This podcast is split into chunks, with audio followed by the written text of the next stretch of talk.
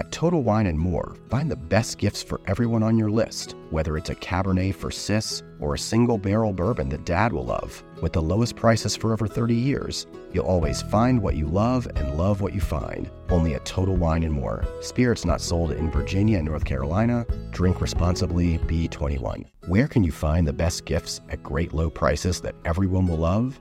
At Total Wine and More, of course, with so many great bottles to choose from. Find something for everyone on your list, whether it's a Cabernet for your sis, sparkling wine for a coworker, or a single barrel bourbon for dad. And if you need any help, just ask one of their friendly guides for advice. With the lowest prices for over 30 years, you'll always find what you love and love what you find. Only at Total Wine and More. Spirits not sold in Virginia and North Carolina. Drink responsibly, B21.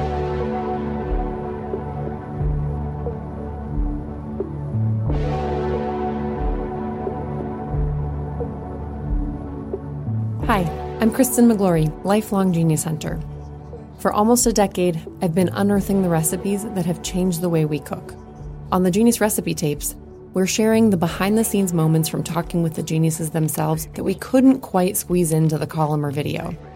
The extra genius tricks, the off road riffs, and the personal stories that actually have nothing to do with the recipe that week. My guest this week is cookbook author, podcast host, journal editor, and salad slinger Hetty McKinnon. We talked about her genius whipped hummus recipe, her mid career move to another continent, and her refusal to peel chickpeas. Plus, a question from Food 52er Daniel. It's thanks to genius hunters like you that we've kept this column going 10 years strong. Hi, Hetty. Hi, Kristen. How are you? I'm doing okay, actually. Excited it's Friday. I forgot. um, well, just to get started, can you tell me how you stumbled on this genius recipe? I'm so um, overwhelmed that you're actually calling it a genius recipe because it was a complete accident and I don't see it as anything amazing, but it tastes amazing. So it's genius in, in that sense. Um, but it's a whipped hummus. And I mean, you have to question whether the world needs another hummus recipe, right? There are so many. And who am I to write a hummus recipe? But this one really, um, it came about purely as a kitchen accident. Sometimes I can be a pretty lazy cook. Like when I'm cooking for my family, when I'm not paying attention to like writing down ratios and things like that. Um, I can just really just go with the flow and just you know throw things in, and that, that's what happened with this whipped hummus. Like I basically opened a can of chickpeas, and I thought i had drained them, and I hadn't, and I just tipped the whole thing into my Vitamix blender. And then I thought, oh no, like, what have I done? What have I done? But again, being a little lazy, I decided just to leave the liquid in there, um, the aquafaba, and I thought, oh, actually, I'm, think, I'm sure it'll be fine. Like, so I won't put any water in. I'll leave. I'll use that as my liquid content, and then everything else kind of went in. And I usually don't add oil to my hummus until the end. So I kind of started whipping this thing up. And as I started whipping, it started getting really big and much bigger than I normally get when I have hummus. You know, normally you have to really work for that really smooth texture. But this one just came out so smooth. And when I tasted it, I was like, whoa, what is what is this? Like, I, I don't know if anyone's done this recipe before. Maybe they have, but for me, it was um, such a light bulb moment, you know, like, wow, this is what aquafaba could do. Like, dip for dinner is quite a fun concept. But for us, it's um, like for me, it's quite an essential recipe to have in terms of something quick that you can throw together um, from a pantry, from pantry ingredients. But as a vegetarian, like, I'm always looking for ways to just roast lots of vegetables when I'm feeling really lazy, I just want to roast a heap of vegetables. And how do I make those vegetables interesting? Well, it's normally something like a hummus, which you know you can serve on a plate and then put all the vegetables on the top, have some bread, and that's just an easy, an easy dinner. Um, but you can put like any roasted vegetables with it. Like I think the original recipe I wrote, I did carrots, and I had a za'atar oil. Um, but you can really you know, it's very pantry friendly. So you can like really just switch it up and have whatever um, roasted vegetables vegetables you want. Sometimes I just do like cut up um, in the summer. I'll just have tomatoes and you know keep it really fresh. But it's just such a it's. I've seen a lot of recipes lately that say you should peel your um, chickpeas. I don't know what if you have an opinion on that. I've personally never done it. I'm way too lazy a cook to peel my chickpeas. Um, but I many years ago, I there was a, a lady we have um, at the schools in Australia. They're they're not called um, lunchrooms; they're called canteens, and so they're run by parents who go and cook um, lunches and stuff for the kids. And so there was this one woman um, called Elham. She was Lebanese, and she ran the, the canteen in my kids' school. And she made the amazing, the most, the smoothest hummus. And she always said to me, ah, my secret is canned chickpeas.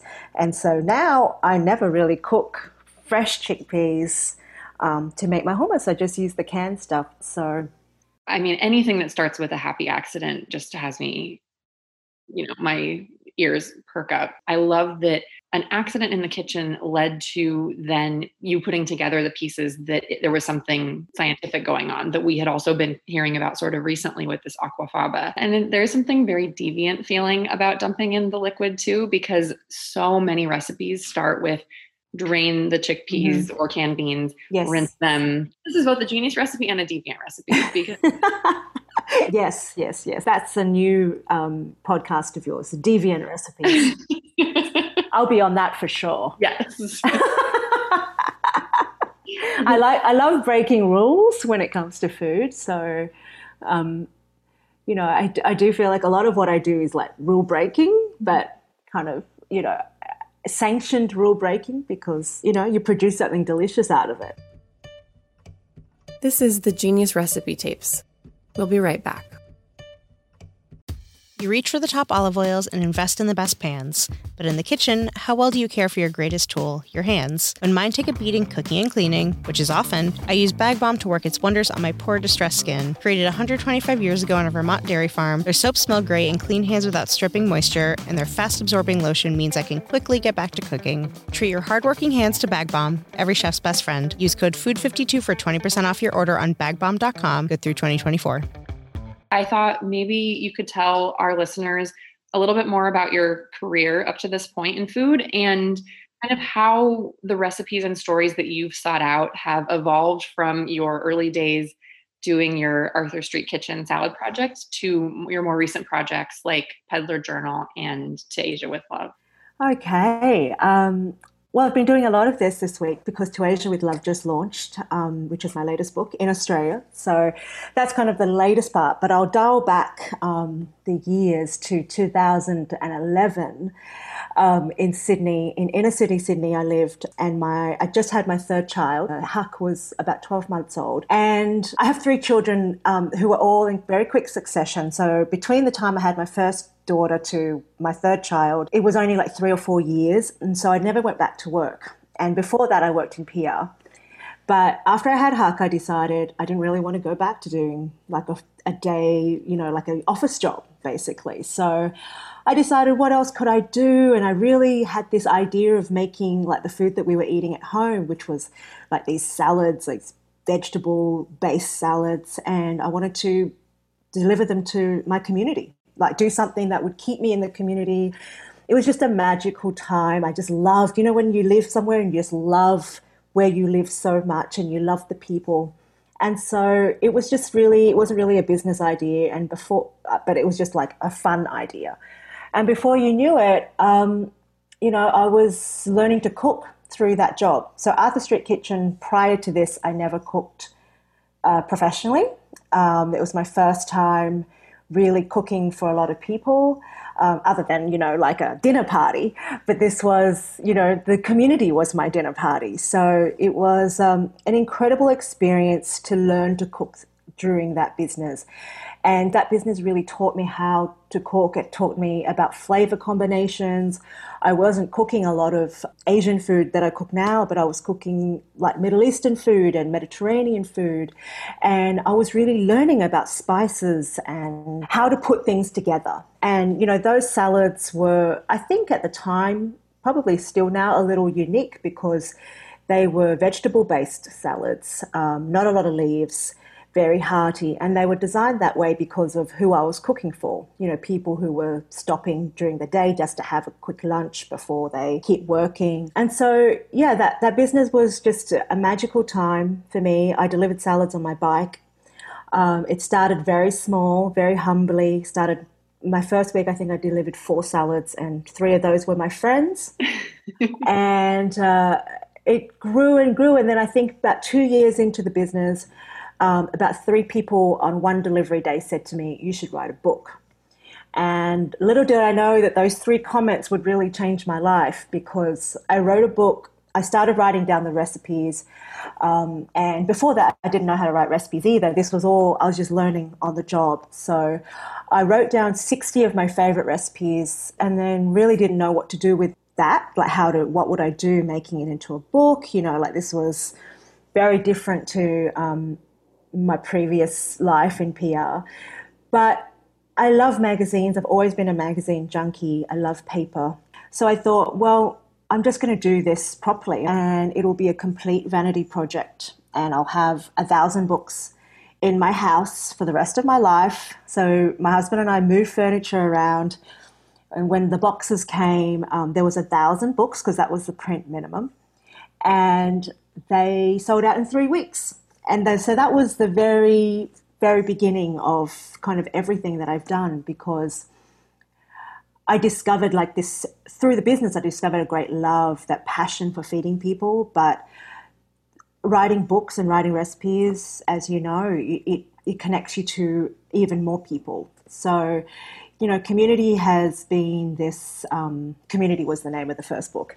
It was this kind of runaway success. Um, I mean, to this day, I don't really understand the passion for that book because it, it was a story about a very small community in Sydney and it just resonates with people everywhere. So that book is very special to me. Like it has, it's, I kind of see it as my beginning, like this kind of rebirth um, for me professionally and personally, actually. So after that became like a national success and Funnily enough, it was never released in the US until the 1st of September this year, 2020, and was kind of like Australia's little secret. From 2015, we moved to the US. Um, my husband got offered a job over here.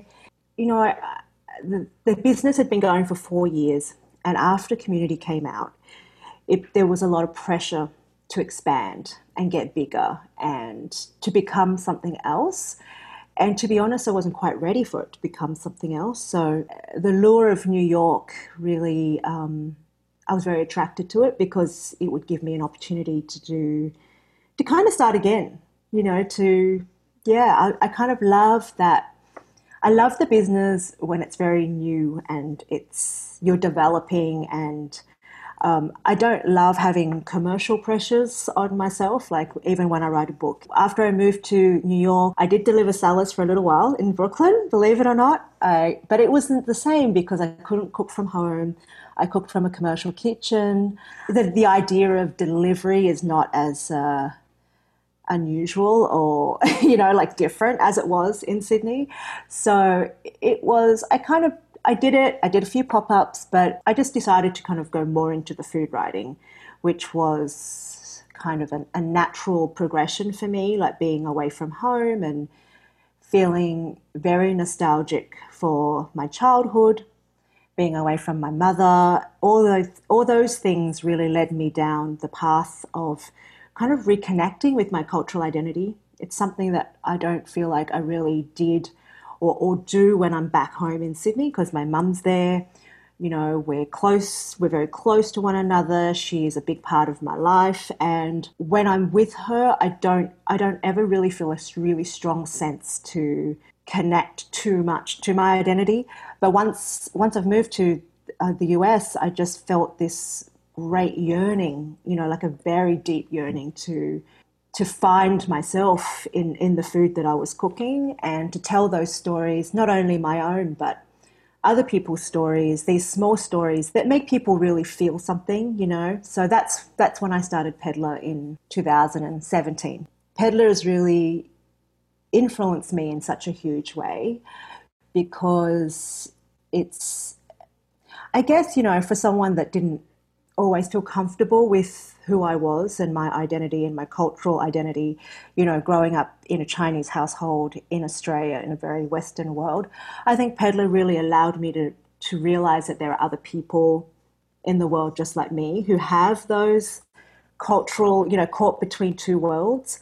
And right now, like that just comes out in such a in such a beautiful way, you know, on the plate, on the page. Um, those clashing of cultures just it allows me to.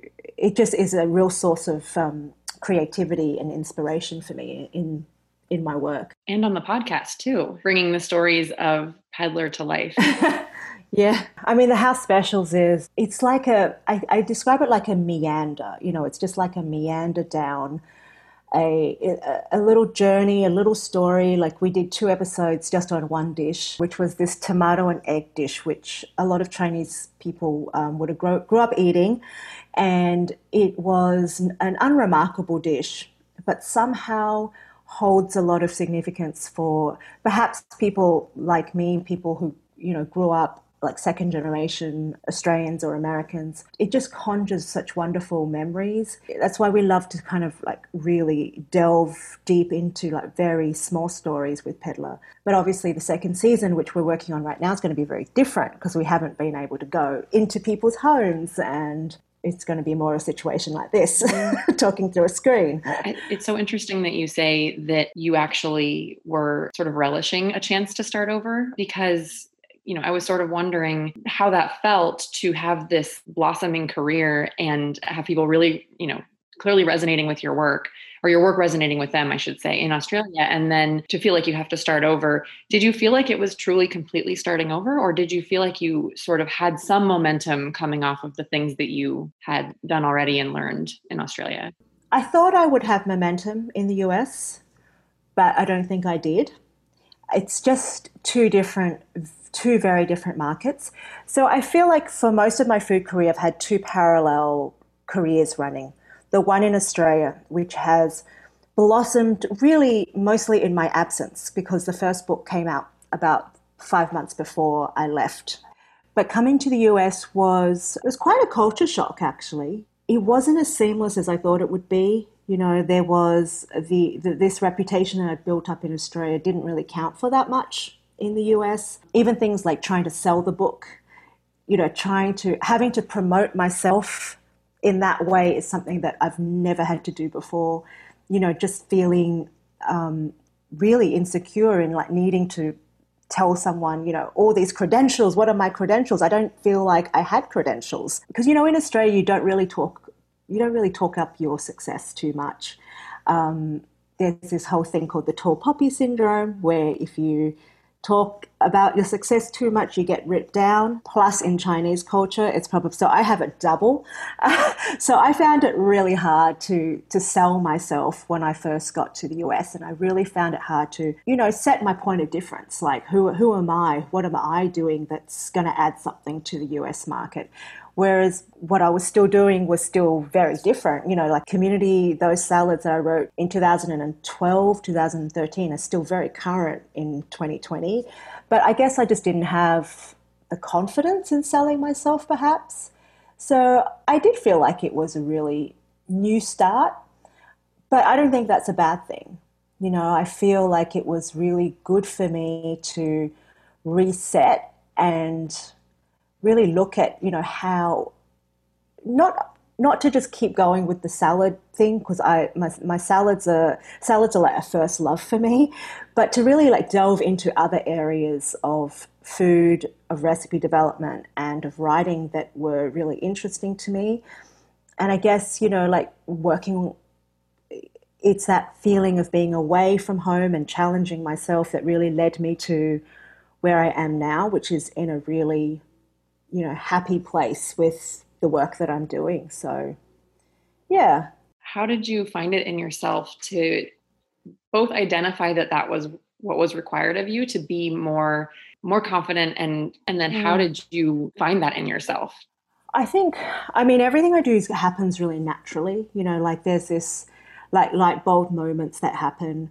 I don't know if it's any like conscious decision, But once I decided to stop the salad deliveries, I knew that writing was something I wanted to do more of. And I've been so lucky to be able to write, you know, like book after book, particularly for Australia, and then they get published later on in the US. I attribute a lot of where I am now to being away from home, you know, to from being away from my mum and all the things that I find familiar.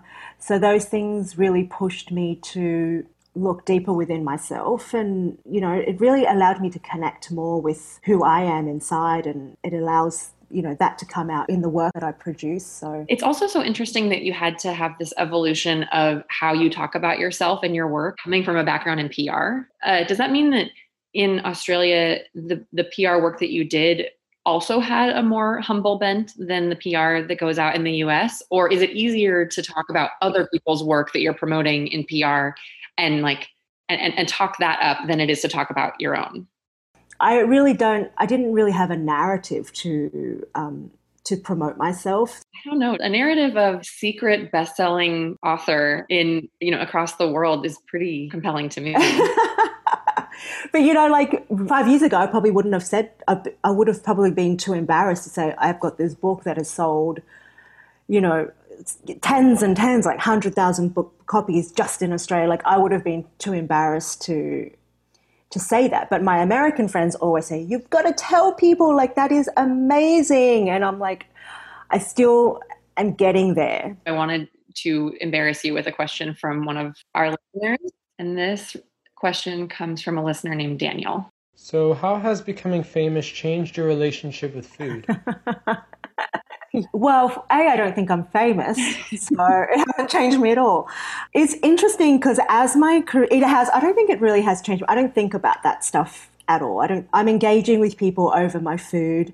And as my career has progressed, I've become more personal in the stories I'm telling.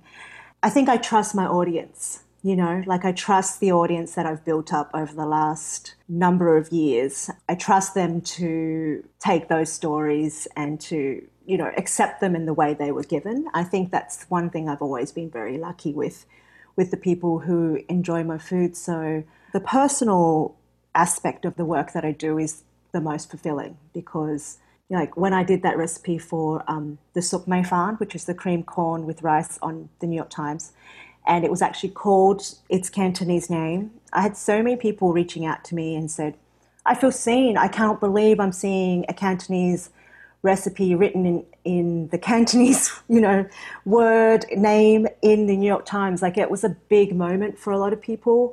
And I don't always even realize that those moments are going to happen. That's that's really beautiful and and so special that you can connect with other people who recognize the dishes that you're sharing and the language that you're sharing yeah. but also it stands out to people who aren't familiar with that dish too. Yeah. You know it's it's just really expanding. It's allowing everyone to be a part of the story. It's it's very intoxicating to me to write a recipe that is from my childhood that is not particularly like culinarily incredible you know? It's it's not foam it's not gastronomy it's just very um, homey. And to give those recipes a home in mainstream media is it's an incredible thing to be able to do. So i'm really i'm really proud of that. I do consult my mum still on a lot of recipes. There's a lot of facetiming and a lot of my mum telling me I'm doing the wrong thing, as Asian mothers always do. But uh, it's it's all part of this, you know, bringing people a story that I think a lot of people can relate to, no matter what culture you're from. Being away that must be so yeah. hard. And has your family been able to visit you here in that time? I haven't seen my mum for two and a half years. My mum is, I think the New York trip would be too much for her now because she has, you know, ailments as a 77, 76 year old would have. So she hasn't done the trip to New York since we lived here, but um, she FaceTimed a few days ago and I was I didn't get the call and she didn't call back. So um, yeah, it's it's hard. It's hard being away from home, and I feel like this year particular has been such a intensely you know crazy year. It must be so exciting for her to hear all of that that you're saying about her too. Yeah, I mean, my mum plays it really cool, and um, she doesn't read English, she knows the work I'm doing though, and she knows like I think like the first time she's ever written a recipe down was for the very first issue of Peddler, the Chinatown issue. I wanted to put in um, a recipe that I made with her very often, um, which was called gokje, which is a Cantonese dumpling um, with a like a translucent skin, and it's one that I just love it so much. And she she makes beautiful like that particular shape. So I wanted that in the first issue of Peddler, and she I told her before because I was already living in New York. I said when I get there, I want you to show me how to make this recipe. So when I got there, she had written it all down. She had written the recipe, and there was such pride for her to show me how to cook something um, because you know my mum and I live very different lives. We're very similar people, but she grew up in China and moved to Australia as a twenty in, the, in her early twenties. I grew up in a Western world, so we come from very different worlds, but yet we kind of meet together when we cook. So um, she wrote this recipe down, her very first recipe, and I took photos of her making it. And of course, some of the photos were in the first issue of Peddler. And when she saw it, she said, Why didn't you tell me I was going to be in a magazine? Because she said, I would have dressed up, I would have worn something different. And I'm like, Oh, okay. So, I mean, there's, there's more recipes I want to to kind of preserve. I see I see it as like a preservation now um, when I cook her recipes because you know, I, I, grew up in the West, my children are growing up in the West. So, all, all, the cultural significance, food is our main way of keeping that alive. Hey, thank you so much for spending this time with us. Thank you. Thanks for having me, Kristen. It's been such a joy. It's been a joy to see you again. Thanks for listening. Our show was put together by Coral Lee, Emily Hanhan, and me, Kristen Miglore. You can find all of the Genius Recipes videos and stories at our site, food52.com, and you can email me at genius at food52.com. For example, are you looking for any holiday Genius recipes? Or do you have any beloved recipes you want to send me? If you like the Genius recipe tapes, be sure to rate and review us. It really helps. See you next time.